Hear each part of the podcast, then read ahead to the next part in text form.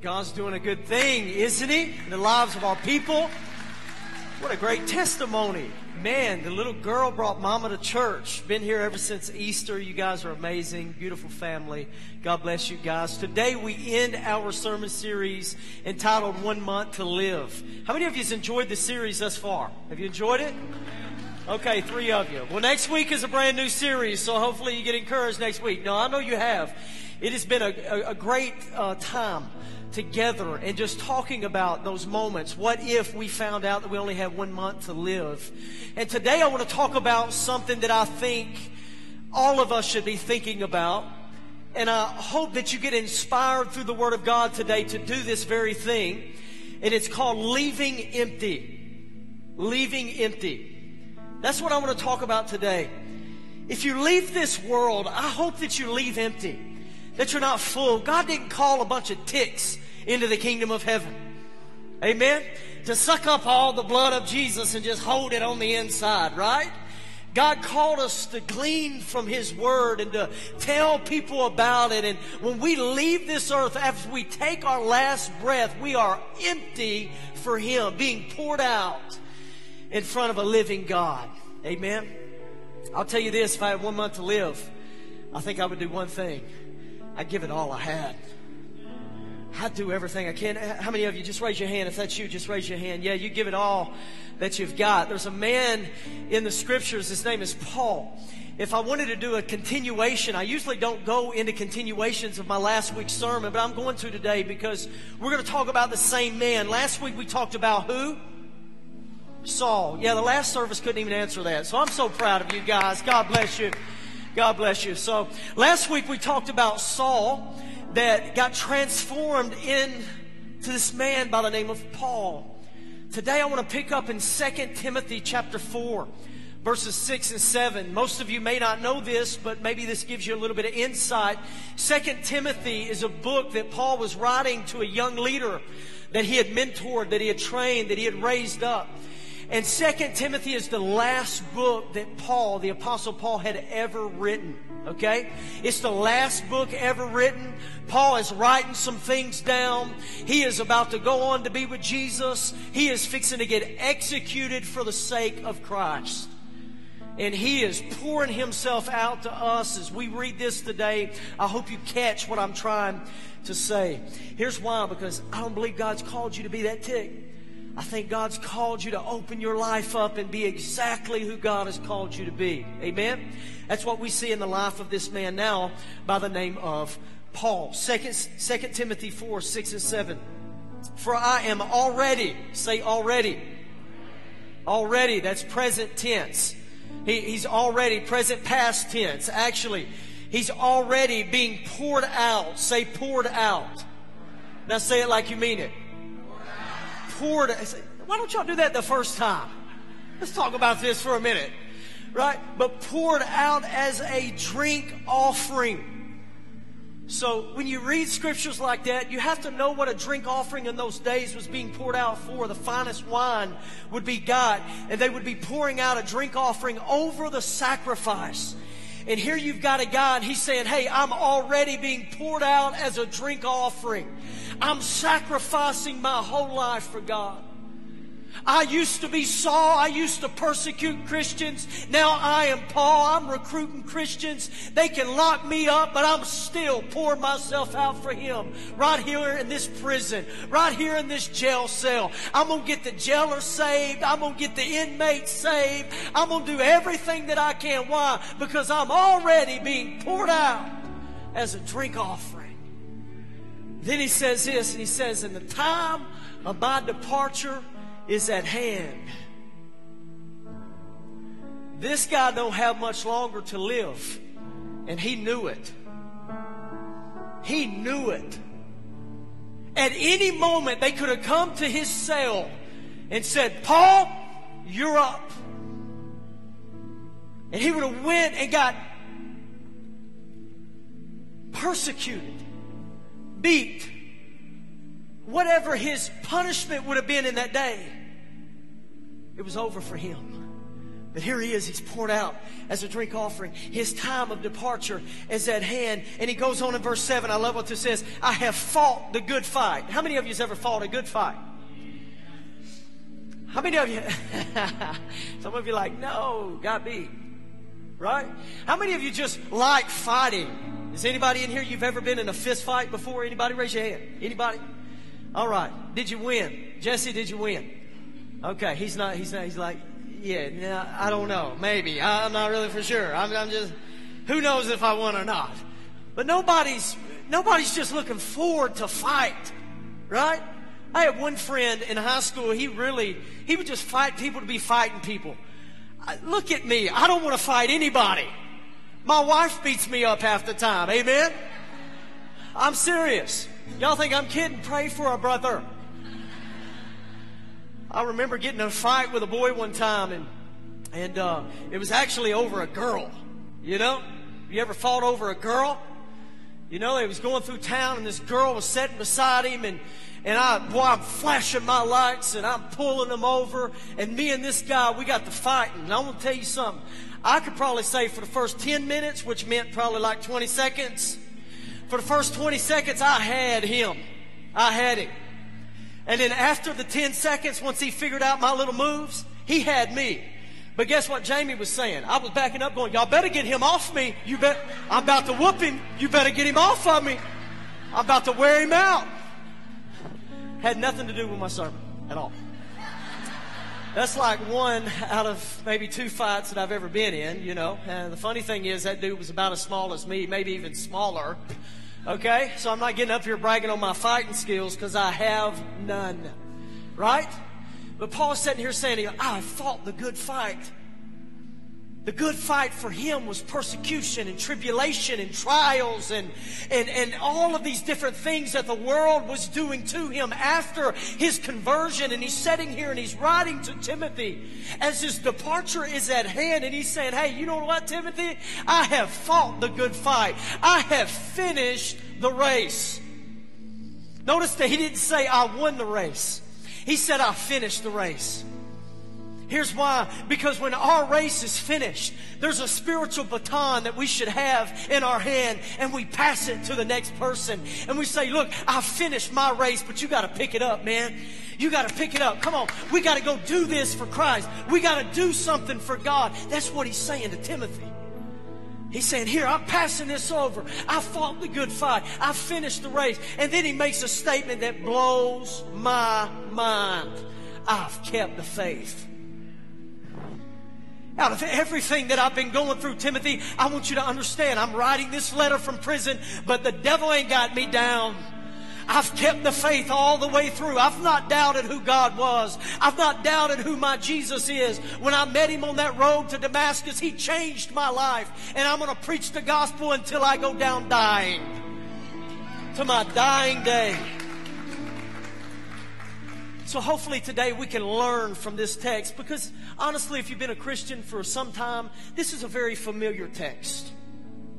It's a very familiar text. Honestly, I have I have a few sermons. It's just based on, you know, uh, the different things. A few sermons that I preach at funerals that have different scriptures in it. This is one of the scriptures that I usually use when someone has ended their life and they've been faithful to God. I'm just wanting to ask you a question today. As your life is ending, because all of our lives are nothing but a vapor, as your life is ending, are you going to remain faithful to God? Let me pray with you real quick. Father, thank you for this day. Thank you for this sermon. Everything that you're doing in our midst this morning, the worship, the dedication of a child, the transformation of families. God, and now we're here and we're looking at your word. And God, the words of Jamie will change no one, but the words of God will change everything. So, Jesus, this morning I pray that you'll use me to help get this word to people who need it this morning in this room or watching online. Your will be done in Jesus' name. And all God's people said, Let's go through this just real quick. He fought the good fight. Let me tell you about Paul. Paul was determined to be faithful to the finish. Are you and I as Christians today, are we determined to be faithful to the very finish? Let me tell you something. Paul was on the last lap of his life in prison, but was remaining faithful to God. I hope I get to a place in my life to where I'm on my last lap and I'm still being faithful to God. I'm going to run as fast as I can run. And if I can't run, I'm going to look at the guy pushing me in my wheelchair and I'm going to say, push me as fast as you can push me. I've got to do something for God even on my last lap. Paul laid it all on the line. Let me ask you a question. Are we laying it all on the line for God? Are we going all in for Jesus Christ? He poured his life out for God. He poured it out. He left this world empty. Paul is a testament of somebody that don't hoard or hold on to the things of God that they have received. But every breathing moment that he had, he was telling people about this man by the name of Jesus Christ. He was telling them, listen, I've got to tell you about the man who changed my life. How many people are you telling about the man who changed your life? Think about it. Because Paul is sitting here and he's saying, For I am already. His life was a testament of sacrifice before God. Sacrifice. See, that's a word that the church don't want to hear these days. Well, come on, preacher. I just want you to preach me a good sermon. I want you to tell us exactly what we need to do. Now, we're probably not going to do it, but I'm going to tell you, I, I just want to hear what we need to do, and then we're going to go to the Mexican restaurant and eat. Amen. Right? But let me ask you a question. Is your life at a place where it can be poured out? There's a beautiful lady sitting on the front row. I need that, uh, the, my little illustration right here. Can you bring me my illustration? Yeah, I don't know who you are, but you are something to look at. I tell you. Come on. Uh, what's your name, honey? Okay, this is my wife, Jill, just so y'all know. All right. So, Give it up. I, have got just an illustration here because I just asked the question Is your life at a place where it can be poured out? Now, in my hand, I hold some olives. Those of you that can't see this, I want you to look. I hold olives. Now, I could pour these olives out, but when they hit the floor, they're, what's on the inside of them is probably going to stay on the inside of them. I went to Kroger this morning and bought this. Bless the Lord, oh my soul. It took me about $20 to buy this. Okay? Just for these two items. But the $20 bill, it, did, it didn't take but about five of it to buy this one. But it took the other 12 to 13 to buy this one. How is it that these olives that are full of themselves I mean, this is where this comes from, but how is it that this is not as expensive of an item as this? Because this has to go through a process that this never had to go through. See, most Christians, they are willing and able and want to stay this. Paul was not content with staying this. He wanted to be poured out. And if you ever get to a point in your life where you want to be poured out for God, you're going to have to go through some crushing. You're going to have to go through a pressing in your life. Am I talking to anybody?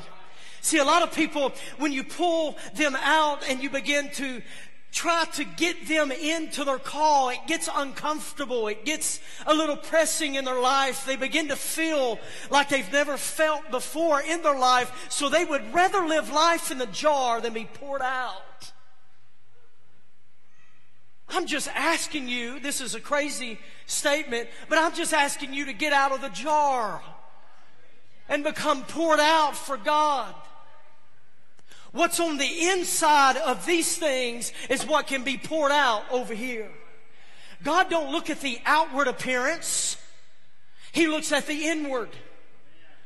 God would care less what you are doing on the outside. God cares about your heart. This community don't need a show. Are y'all with me? This community don't need a show. They don't need lights. Turn every, we, we seen last week. You, y'all wasn't here in the third service. Lights went out. Service went on. Right? Had one of the best services we've had in a long time. All this stuff is just additions, okay? I love this stuff. We're not going to stop doing this stuff. But we don't have to have this stuff to preach the gospel. This is the outward look of things. God's looking for a people that'll pour their heart out for others. Amen. He's looking for that type of thing. Paul paid the price. He knew his time was limited on this earth, but that didn't stop him from doing what God had called him to do. Here's what he said. He said, the time of my departure is at hand, but I'm still going to do what I got to do. Till they come to my cell and call me out and execute me, I'm going to preach the gospel. I'm going to do what Jesus called me to do that day on the road to Damascus. And here's something that Paul knew that we all need to get. Philippians chapter 1 verse 21. Listen to what he said. He said, for me to live is Christ and to die is gain. If, I, if I've got to live, he, he went on in another, in another uh, statement, I think it was in the book of Philippians, I may be wrong, but he goes on and he says, hey guys, I'd rather go on to be with heaven, or in heaven, but I can't go on to be in heaven right now because God has got me here for you. Because of my trials, my persecutions, my tribulation, your faith is being strengthened. And then he said this, it, listen, if I live, I'm going to live in Christ. To me, to live is Christ. I'm still going to serve Christ while I'm here, but to die, I'm going to be with Jesus. Come on, somebody.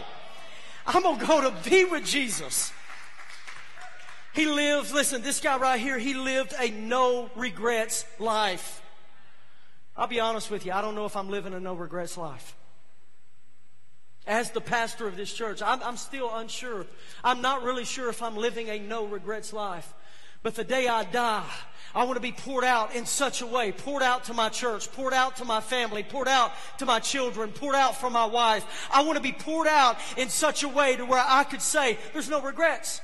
I spent the time that I should have spent with my children. I loved my wife like Christ loved the church. I served in the local church. I gave everything up for God. I did everything that I could for Jesus Christ. I told people about Him. I'm talking about a poured out life before God.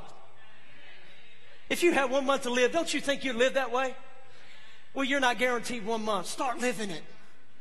And I'm not just preaching at you, I'm preaching with you because I need to be living it too. There's things in my life, if I was to die in two days, I would regret. I'd regret. I'm thinking of the money that I got in the bank, all $20 of it. I could have took my whole family to McDonald's. Come on now. Look, somebody's excited. But a lot of people, what, what they're doing is they're building bank accounts and they're waiting for tomorrow and someday they're going to reach their destination. Today is your someday. Today is your someday. He goes on and he said, I finished the race. I finished the race. He never got sidetracked. He never quit. He finished the race. How many of you have ever got sidetracked in your Christian walk before?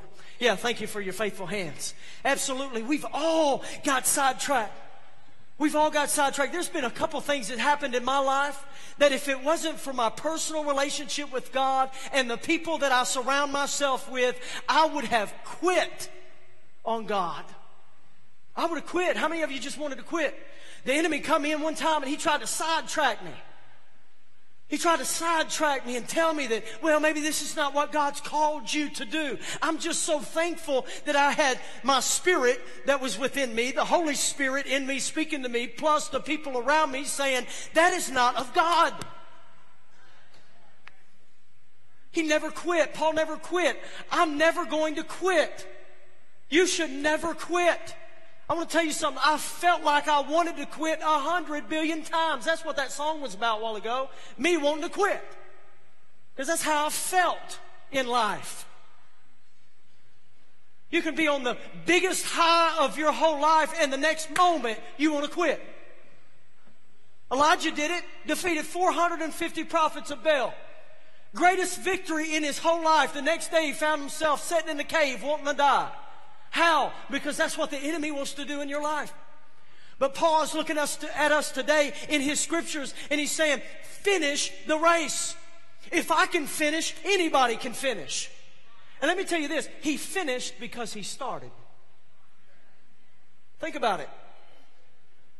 Some of you, you can't finish this race that God wants you in because you've never started the race that God wants you in. If Paul's teaching us anything here today, it is this. You have to start in order to finish. You've got to start. See, there's two types of starters. Those who are eager to start. You ever seen those types of people? You just mention something to them. They're like, when are we going to do it? I need to do it right now. Let's get it. You're like, oh my goodness, just slow down. Hold on. I can't slow down. Can't slow down. You know, it's people that are eager to start. They're ready to start. And then there's those people who are afraid to start. You say, well, I'm, I'm a little afraid to start, Pastor Jamie. I don't know what to do. Well, let, let me give you a little bit of encouragement. There was people in the Bible that God used that were afraid to start. One of them was Moses. He was afraid to start. He looked at God and he said, Who am I that you should do this with me? Delivering the children of God out of the house. God just knew, knew this. He needed a willing vessel. That's all God knew. God said, hey, hey, look, I understand, Moses, you're an olive right now, but if you will allow me to transform and change you, I'm going to pour you out so that I can deliver the people out of Egypt. But first, you got to get past yourself.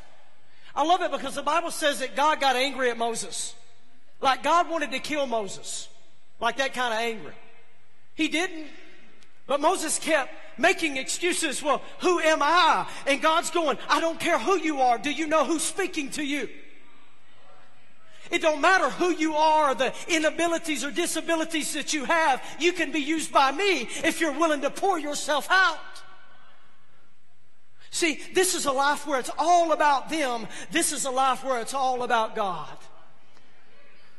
I don't know about you, but I want to choose to be a man who's all about God. He said, but I, I, I, I, can't even get, get, get, get, get, get, a, get, a, get a sentence out. You, you, you, you can't use me. God will always place people in your life to help you in your inabilities. But don't allow your inability to become your identity. Because God has bigger plans for you than you have for yourself. Amen? Jeremiah looked at God and he said, Man, I'm just a kid. I'm just a, what, what was Jeremiah, 13, 14 years old when God called him? I'm just a little teenager. There's no way that, that people will listen to me. And God said, listen, I'm not worried about what people, what you think people's going to do. You just open your mouth and speak. Can you do that? See, some of us in this room today, I say us because I've been there, I've done that, but some of us in this room today have not started. You're afraid of failure. You have this fear of failure. Your past has clouded your future. You're constantly living in the rearview mirror of your life. I'm speaking to somebody. Listen to me. If you can get anything out of this sermon, here's what you need to get. I've said this time and time again over the years as I preach. What you need to do in your spiritual vehicle called life is reach up and tear the rearview mirror off and look through that big broad windshield that God has for you and keep moving forward. Here's why. Because starting is a big deal in the eyes of God. Starting is a big deal. You can't, you can't drive looking in your rearview mirror. You can't start like that. If you do, you're going to start hitting ditches. Amen. You're going to have a head on collision with this world, and I hope you get through it. Quit looking in your rearview mirror because it's important to God that we start. You can't start something by looking at your past. Some of you, I don't know who I'm speaking to, but I'm speaking to somebody. Some of you are condemned because of the life that you used to live. Who cares about the life you used to live if you've put that under the blood of Christ? I know your husband can't forgive you. I know your parents can't forgive you. I know your boss can't forgive you, but God has forgiven you. Come on. You can't finish unless you start. See, it's always, see, even the starters. Let me, can I throw a third group of people? It's people who start but never finish. There's some of you in this room, there's some of us in this room, we have started, but we haven't finished the things that God wants us to do. It's always easier to start than to finish. It, all looks good when those double doors open in the back and old Miss Beauty just walking out in that nice white dress.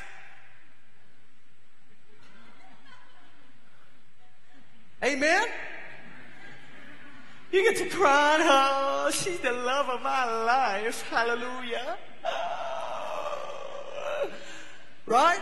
She is the love of my life. I love this lady. And here she comes walking down, and the next week, oh my goodness, it is a good week. But what happens when the honeymoon's over? See, it's easy to start things, it's harder to finish. See, our relationship with Christ is like a marriage. And I don't know if your marriage is like mine or not, but we've been on our journey. We've been at the top and we've been in the valley. Amen. I'm not going to sit up here and paint a picture of perfection because I promise you, that lady is married to me. There's no picture of any type of perfection. There's attitude, there's smart aleck remarks, there's all that kind of stuff from, from time to time from her. Amen. But here's the cool thing Ecclesiastes chapter 7, verse 8. Let's look at it together here, real quick. The end of a thing is better than its beginning. Whoa, hold on just a second. Why should I finish? Because the best years are yet to come. Come on, why should I keep going? Because if you think things are good right now, you just wait another year, another two years, another 10 years. It's just going to get better because the end of a thing is better than its beginning jumping around, get my workout done today, on stage, right? He finished the race. He kept the faith. Through all the trials, Paul's trust in God remained intact. He never doubted God. He, did, he didn't say, you know what, I, I just don't know if I can handle this anymore. He got on his face and prayed harder. Never once did he give in to doubt about God's power or His promise. See, so many times I'm telling you, just to be a truthful pastor in the room, there's been times that I just wanted to say, yeah, but God, if you were really God, I would not go through this. I've said that. But I always have to go back and I have to know that there's power in God's Word. And that that same power that raised Christ from the dead is the same power that now lives on the inside of me. He kept the faith. He didn't compromise. He didn't waver from the Word of God. He just kept believing what the Word of God said. And in the end, he was who God wanted him to be. Are y'all with me? Let me tell you something. Paul finished well. Let me tell you why Paul finished well. Paul finished well because he was a presser. He was pressing on. He was moving forward. Not looking at the things behind, but pressing toward the goal of the high call of Jesus Christ.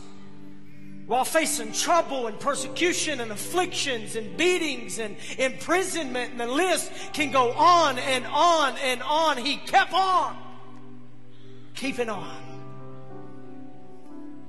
I come across a story this week that I think that you'll enjoy. In 1968, the Olympics were held in Mexico City. That was a couple years before I was born. Y'all didn't get that one, okay? During the 26 mile marathon, the runner from Tanzania, John Stephen Akhwari, midway through the race took a bad fall. So this was 13 miles in, still had 13 miles to go. Took a bad fall, he dislocated his shoulder, and he tore a hole in his knee, which caused him to lose a lot of blood. Nearly two hours after the winner from Ethiopia crossed the finish line, Akhwari, bloodied and bandaged, hobbled around the track, crossed the finish line, and collapsed. Now, when the spectators and the media and people had heard that there was still one guy running the race, two hours prior, the winner crossed the finish line. They all rushed back in to see who this man was that was going to finish the race that he started. And a reporter went up to Akhwari and he said this. He asked him why he didn't quit the race. And Akhwari replied, My country did not send me 5,000 miles to start the race. They sent me 5,000 miles to finish it. That's a good story, isn't it?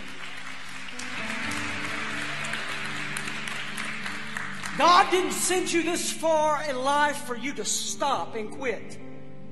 God sent each and every one of us this far so that we could pour our lives out and finish this race that we have in our life with all of our heart. You may not be the guy who finishes the cross line or, or crosses the finish line first, but I'm going to tell you something. At least you cross the finish line. God's not looking for first place, third place, seventh place, and tenth place. God's just looking for faithful finishers. Amen. He don't judge and, and look at us the way that the world would judge and look at us. It doesn't matter, people, if you've fallen short or if you're running slow. God just wants you to cross that finish line with Him. Most people start, but few people finish. I want to be part of the few. Do you? And some of you, your life may seem like it is bloodied and it's bandaged. I don't know if I can continue. In my spiritual life, I have a leg that's broken. I can hobble along. My shoulder's dislocated. I'm bleeding. I don't know what to do. Let me tell you something. You may be in that situation, but what you going to do about it? You going to keep pressing? You going to keep going? Because that's what God wants you to do. I'm going to go down to Philippians chapter 1 verse 6 and I'm going to close this thing. Listen to what it says. Philippians 1 6 being confident of this very, or being confident of this very thing, that he who has begun a good work in you will what? Complete it until the day of Jesus Christ. Come on, yeah, go ahead. Go ahead. That's what God's going to do. He's begun a work in you. Some of you are in you. Some of